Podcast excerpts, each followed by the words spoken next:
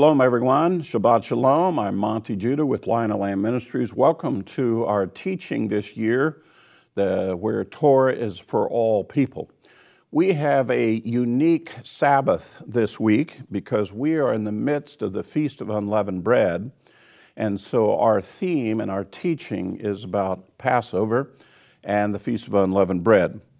Uh, I just want to do a short review today for those of us that are enjoying our matzah uh, about these spring holidays. What is God's instructions with regard to them?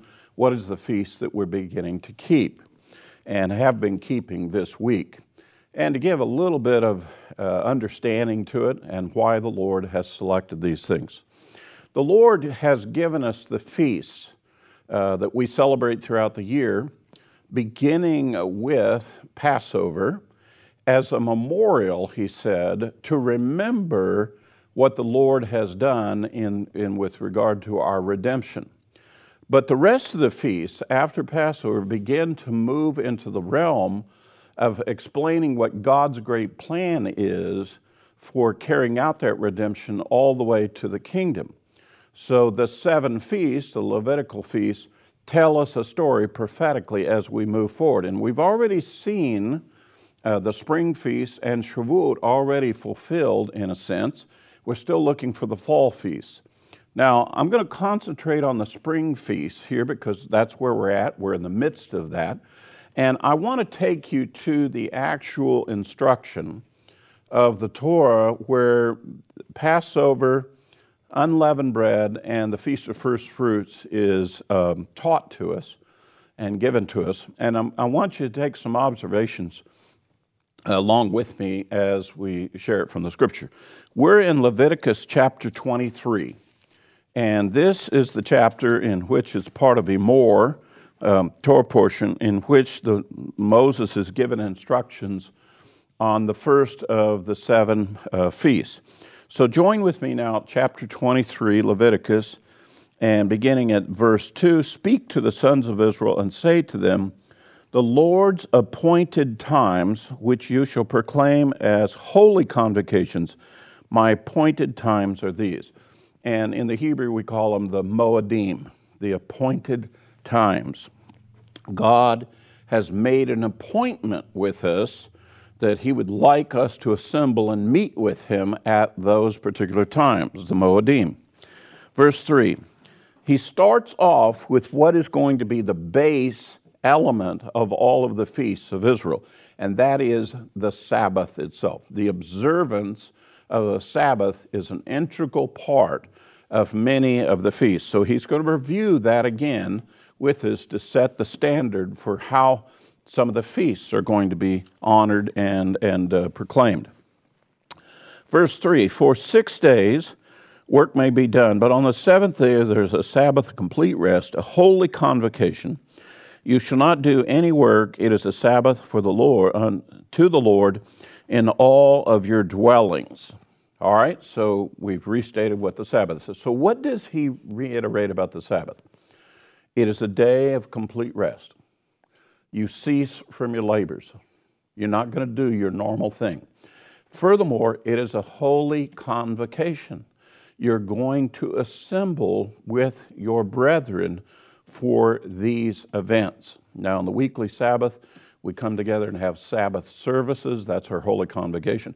But we're going to take this idea of the Sabbath, a complete rest, and a holy convocation, and we're now going to use it as a building block for how the feasts of the Lord are going to be kept. And we'll see that here very clearly for us.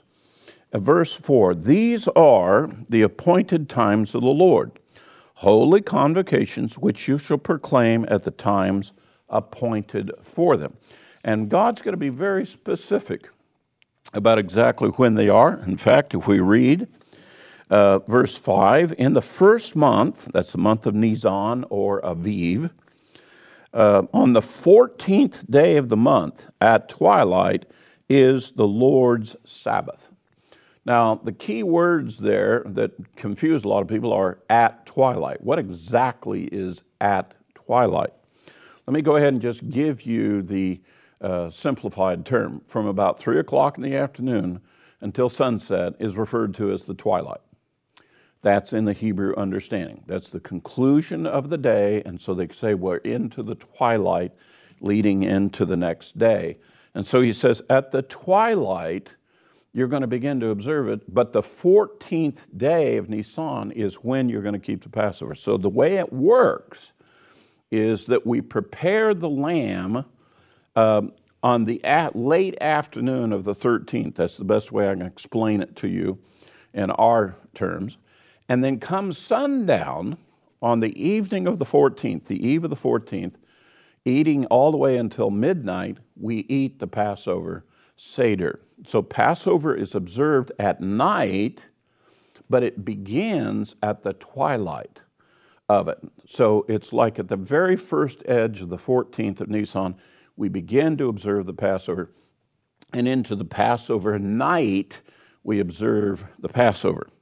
So it's on the 14th of Nisan. Let me go a little bit further. Verse 5 In the first month, on the 14th day of the month at twilight, it is the Passover. Then on the 15th day of the same month, the feast of unleavened bread to the Lord. For seven days you shall eat unleavened bread. On the first day you shall have a holy convocation. You shall not do any laborious work. For in seven days you shall present an offering by fire to the Lord, and on the seventh day is a holy convocation. You shall not do any laborious work. So let me review. Passover is on the 14th. We get done with the Passover. The very next day is the 15th, and at the evening of the 15th day, it's a high Sabbath. It's a holy Sabbath. It's the first day of the Feast of Unleavened Bread. Well, back up here for a second, Monty. We also eat unleavened bread, matzah, at the Passover. That's right. But this is now specifying seven days following Passover, you definitely eat unleavened bread. So on the 15th, we have a high Sabbath in the month of Nisan. It's a specific date on the Hebrew calendar. Then for seven days, we eat unleavened bread. And then on the 21st, which is the seventh day, we hold another holy convocation, another high Sabbath. Now, in the course, this is just the logic here, in the course of those seven days, the weekly Sabbath is also going to fall somewhere. So, if you're keeping the Feast of Unleavened Bread, there's going to be at least, possibly, uh, at least two, possibly three days that you could be keeping Sabbaths. You'd have the two high Sabbaths. If it coincidentally follows on a weekly Sabbath, then that would be combined with it. But you could possibly have a high Sabbath, a weekly Sabbath, and a high Sabbath occurring in the Feast of Unleavened Bread. That's very noteworthy when you get to see what the next instruction is. And, it, and, and because it becomes a variable for us, there's no variability about the Passovers on the 14th. There's no variability with regard to the Feast of Unleavened as to when it falls on the 15th and the 21st. But there's now going to be variability when it comes to the observance of the Feast of First Fruits. Let me explain to you. And we're going to begin uh, here at verse 9. Then the Lord spoke to Moses, saying, Speak to the sons of Israel and say to them, When you enter the land which I'm going to give to you and reap its harvest, then you shall bring in the sheaf of the first fruits of your harvest to the priest. Let me back up and let's make sure we know what we're talking about. The first sheaves of grain that come in the springtime for Israel is not wheat, it's barley. So they bring barley sheaves in. They could be green barley sheaves, ripe barley sheaves, but they bring the very first of that harvest in and they take those sheaves and they're going to wave them before the Lord in, in the ceremony of the Feast of First Fruits. They're going to do, do that, wave those before the Lord. Now, 50 days later, seven Sabbaths away, we're going to take the grain and mill it into a flour to make loaves of bread.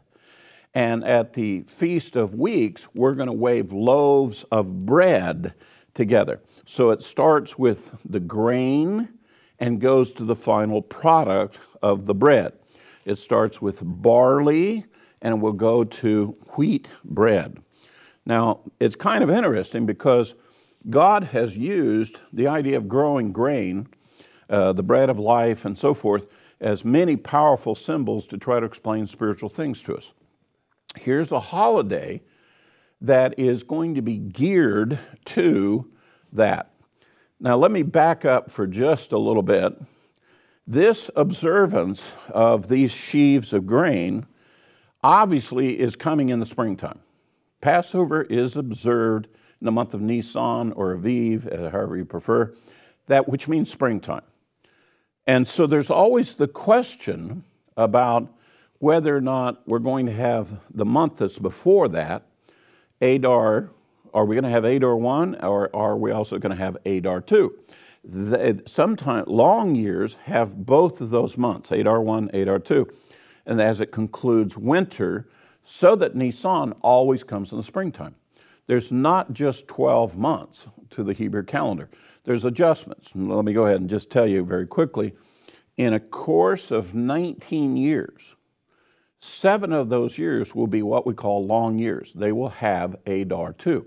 So the key is when do we declare springtime? When do we declare the first of Nisan? And the way we do it is that we need to see that barley grain that we're talking about. We need to see it, as they say in the scripture, in the ear. Now, what exactly does that mean? It means that the barley stalks have come up that they're mature enough that they have produced grain. And there is definite grain there. So that the idea is that that grain and those sheaves will be ready to wave before the Lord at the Feast of First Fruits. If you're too late, uh, you know, in declaring Aviv, well, then the grain is, is uh, you know, isn't, isn't green. It isn't new growth.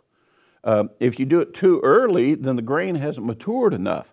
And so the de- declaration of the month of Aviv is very crucial and for us setting up and following the holidays. Now, there's been some controversy in recent years with regard to that, even within our Messianic community. The Hillel calendar, the diaspora calendar, the calendar of the dispersed that we have, has calculated this all out and has determined when the month of Aviv comes each year. But there are some of our Messianic brethren that are in the land of Israel. They're riding around looking for barley, I guess, growing in various fields or in the gutters along the road.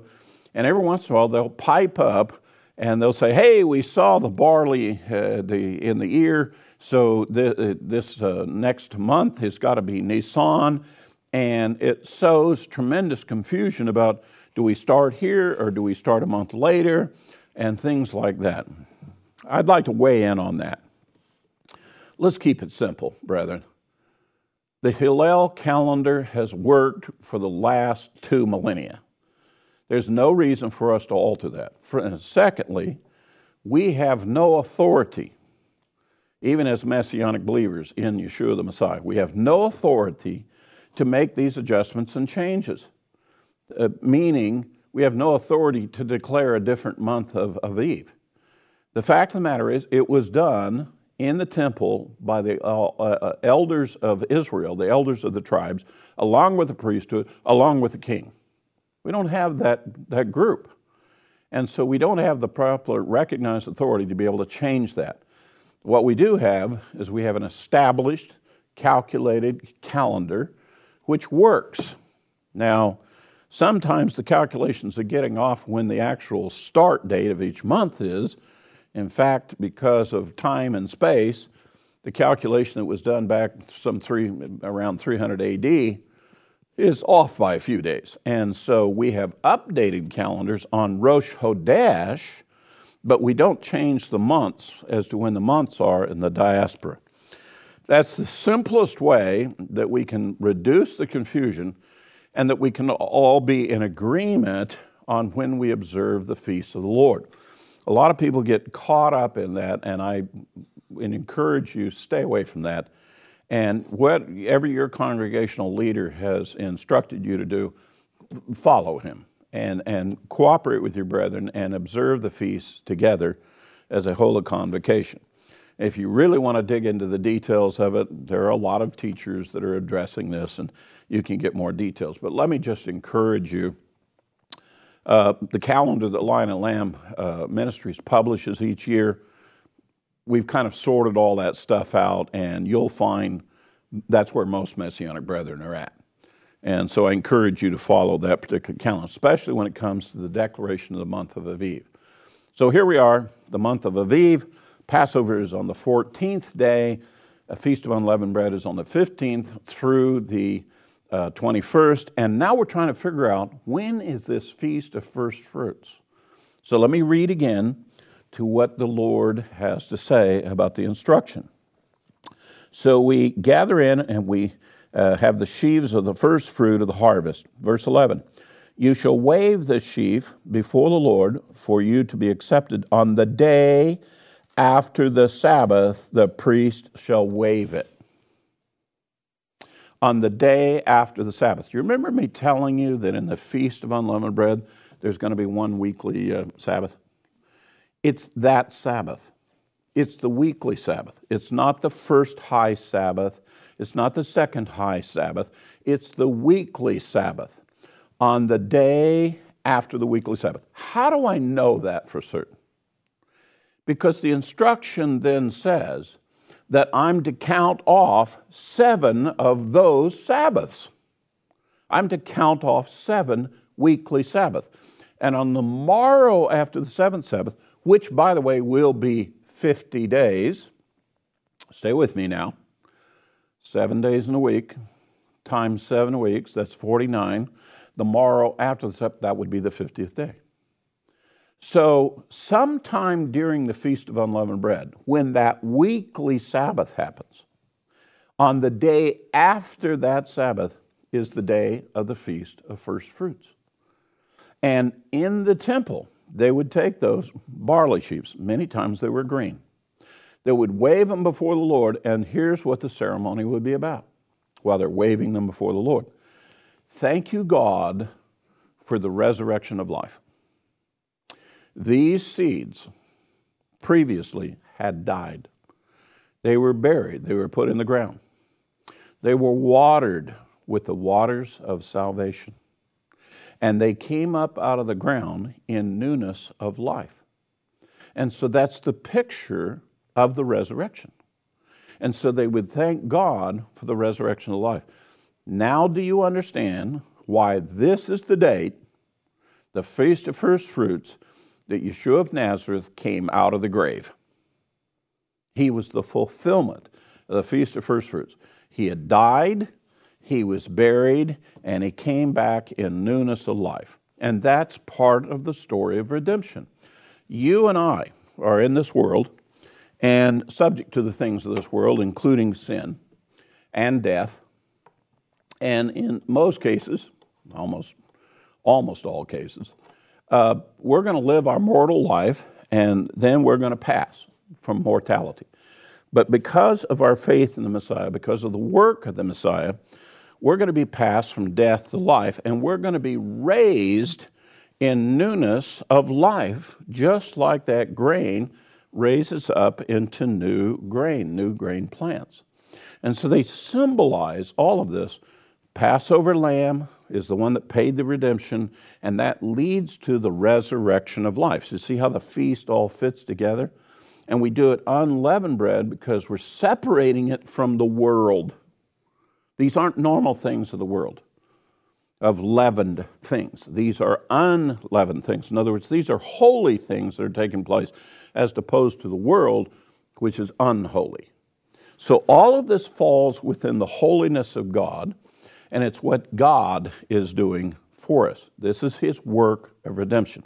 It's illustrated for us in these feasts, and the Lord reminds us each year to keep these feasts expressly so that we will understand and know how God's redemption works for us, that we have the promise of the resurrection. I want to share just a personal note with you. One of the things I've discovered about life is that as you as you get older, and um, I'm, you know, we're talking past 50, when you really start getting older, the subject and the thought about the resurrection comes up a whole lot more in your thinking than it ever did before. Okay, I've been walking with the Lord, been believing the Lord. Now I'm getting to the point where that resurrection thing, that being raised from the dead thing, is starting to take on a lot more meaning with me. Have I made the right decision? Have I done it correctly before the Lord? What assurance can I have that, that I'll be raised? And especially as we begin to lose loved ones, boy, does that put that in focus. All of a sudden, we're very interested, we're very concerned about will my loved one be raised? Will I get to see them again? And, and at funerals amongst believers, we always speak of the hope that we have for the resurrection in the future, to see our loved one again. In my particular case, I'm looking forward to seeing my mother and my grandfather and my first wife and my friends that I've had that I've lost uh, to mortality in, the, in this world. And even for myself, am I going to, am I just going to go into nothingness or am I going to be raised too? These feasts are given to us every year. Why? Because God wants to remind you in every year of your life that this is what's going to happen to you. You, remember, you were dead, you got buried, but I'm going to raise you in newness of life. You are going to be like that green barley sheaf that comes back out of the ground. And that is, I don't know for you, but for me, I find that to be personally very encouraging. And I agree with the Lord's wisdom of us doing this every year, reminding ourselves. Now, when you're younger and you don't pay attention to the subject of resurrection, you're not worried about your mortality. Why this feast looks like more symbolism doesn't make a whole lot of sense to you. And quite honestly, a lot of us observe the feast simply because the Lord said so and because our community's doing it or other brethren do it. Can I recommend something to you this year? You need to think about this for just a little bit deeper. You're really counting on the Lord for this. And by going through these feasts and observing them, you're going to get the correct reminders about what they are, and it'll be of great encouragement to you. So I encourage you in your observance of Passover unleavened bread and the Feast of First Fruits, take it to heart. It, it's very important to you, and I assure you that as you get older, it'll become even more important to you uh, as you approach mortality. Let me continue to read this instruction that we have for the Feast of First Fruits. Uh, verse 12. Now, on the day when you wave the sheaf, you shall offer a male lamb one year old without defect or a burnt offering to the Lord. Its a grain offering shall be one two tenths of an ephah of fine flour mixed with oil, an offering fire to the Lord for a soothing aroma, and with its libation a fourth of a hin of oil. I'm not going to continue to read on, but let me just tell you something. There's more detail, instruction from Moses for the, the sacrifices to be presented on that day than virtually any other feast, with the exception of the Feast of Tabernacles. Moses gave explicit detail about what is to be done in the temple, what kind of sacrifices are to be observed uh, for the keeping during the Feast of Unleavened to keep the Feast of First Fruits. These are things that happen during the Feast of Unleavened Bread, just like you and I are right now observing the Feast of Unleavened Bread. This is what would be happening in the temple if the temple was with us. Now, let me get you down here to the conclusion of it. It leads to another holiday. It leads all the way to the Feast of Weeks. Because you see, on that day of the Feast of First Fruits, on the morrow after that Sabbath, that becomes day one of the counting of 50 days. And we count seven Sabbaths. You know, that Six days later is the Sabbath, then another week it's a Sabbath, then another week it's a Sabbath. We count seven Sabbaths, and we come to the day after the seventh Sabbath, and it's the 50th day since the Feast of First Fruits. And again, we wave the grain sheaf on day one, we wave loaves at the end on the 50th day. And that 50th day, called the Feast of Weeks, seven Sabbaths, Feast of Weeks, is when we, uh, it's, it specifically is a very specific holiday for us, Shavuot. Verse 21 On this same day, that's the morrow of the seventh, you shall ta- make a proclamation as well. You are to have a holy convocation. You shall do no laborious work. It is to be a perpetual statute in all your dwelling places throughout your generations. So, interestingly enough, when we go back and look historically how this happened with Moses and the children of Israel, they were in Egypt for the Passover. During the Feast of Unleavened Bread, they were eating the bread of haste and they were running away from Egypt. On the seventh day of the Feast of Unleavened Bread, they crossed the Red Sea. They were then free, and somewhere in the midst of that is this holiday called the Feast of First Fruits, and we start this variable count. Now remember, Passover's on the 14th, unleavened bread's on the 15th to the 21st. What date is the uh, Feast of First Fruits? We don't know. Why? because it's on the morrow after the weekly Sabbath that falls in there. And the weekly Sabbath is, is, is just is perpetual, it just keeps going. And you could have Sabbath happening on any holiday or the day after or whatever. And so there's a variability. The weekly Sabbath will fall somewhere in the Feast of Unleavened Bread. And because of that, that's when you're going to start the Feast of First Fruits. So there's no way they can specify the date on when the Feast of First Fruits is. And as a consequence, you can no longer specify the date for the Feast of Weeks because it's 50 days after that variable. Now, it's a fact. Passover has a very specific date. Unleavened bread has very specific dates. First fruits does not have a specific date. As a consequence, the Feast of Weeks does not have a specific date unless you go to Pharisaic Judaism. And here's what they do with this. First of all, they make Passover a Sabbath. And they don't start it on the 14th, they start it on the 15th. And then they count off eight days. They don't end on the 21st, they end on the 22nd. So on the 15th of Nisan, they have Passover and they call it a Sabbath. And then they count over seven additional days. And on the last day, the 22nd, they make that one. You want to talk about fouling up something completely opposite of what the scripture says, you got it. You don't have to go any further with this. Instead of being on the 14th and the 15th and 21st being unleavened bread, they move Passover to the Feast of Unleavened Bread, and then they add more to the Feast of Unleavened Bread.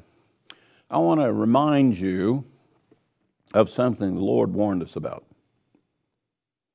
He specifically told the disciples, Beware of the leaven of the Pharisees. Because in the days that Yeshua was operating with his disciples, this controversy was going on. In fact, this is one of the issues that separated the Pharisees from the Sadducees. The Pharisees did Passover and Feast of Unleavened Bread the way Judaism does today.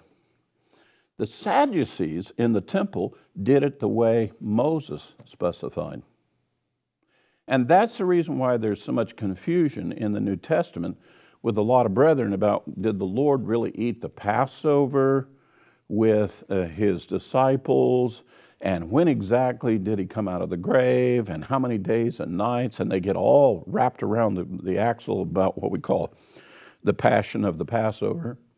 And it's very confusing to them. And one of the fundamental problems is that modern day Judaism, which is following Pharisaic Judaism, has fouled up this holiday.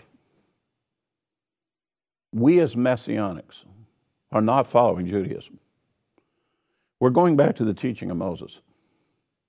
We're returning to Moses, as the prophet Isaiah said would happen in the last days. And so that's the reason why, on the evening of the 14th, which was last week, Saturday night, we observed Passover. That's the reason why we're in the Feast of Unleavened Bread right now. And that's the reason why that tomorrow, Sunday, the day after the weekly Sabbath that happens in the Feast of Unleavened Bread, is going to be the Feast of First Fruits. And that's day one of counting seven Sabbaths and 50 days.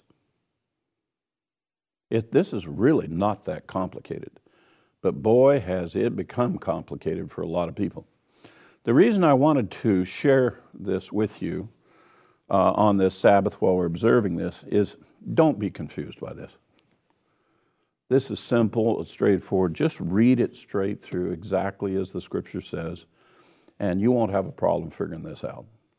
Now, obviously, we don't get to wave the sheaves of barley in the temple, and we don't get to do these sacrifices, but we can at least know the date. And because we understand the significance of the resurrection of life, and we know that the Messiah came out of the grave on the Feast of First Fruits, that year after he'd been buried. You and I celebrate and are reminded of he has proven that he has the power over death. He has the power over death. He can raise us from the grave. Even though our mortal bodies are destroyed or uh, into ruin, he, he knows how to raise you up.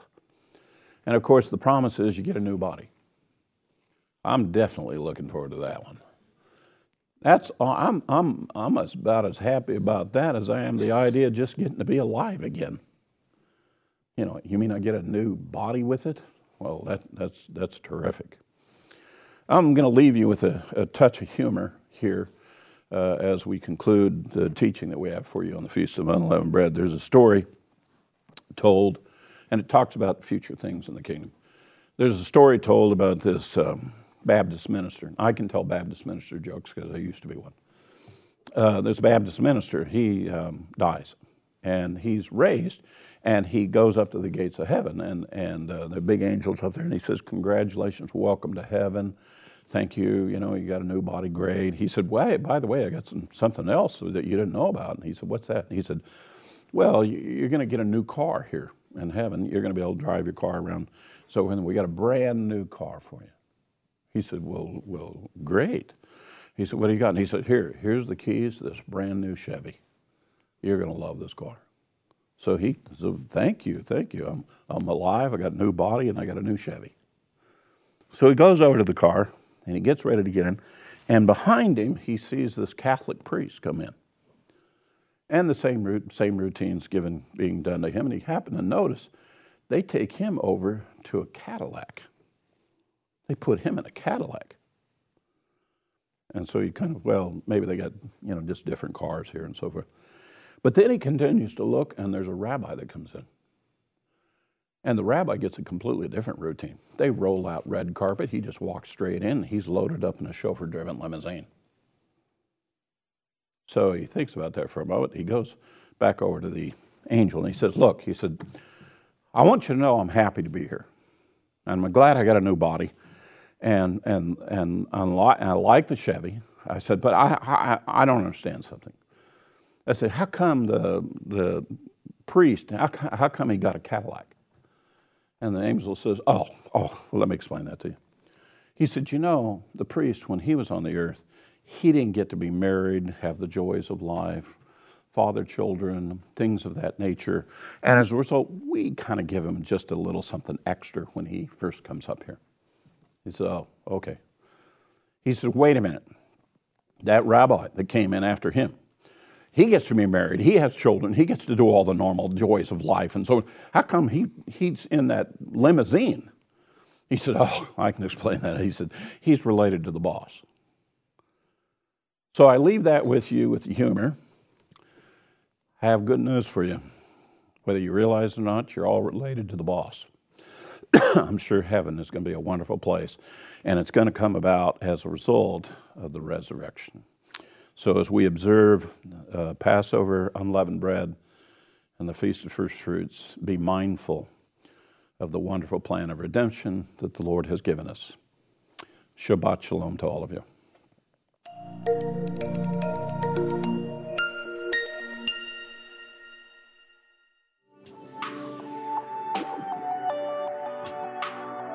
Thank you for joining us. This broadcast has been made possible by the Lord and by the generous donations of brethren like you. If you would like to give a donation to help keep this broadcast on the air, please visit llgive.com. Thank you and shalom.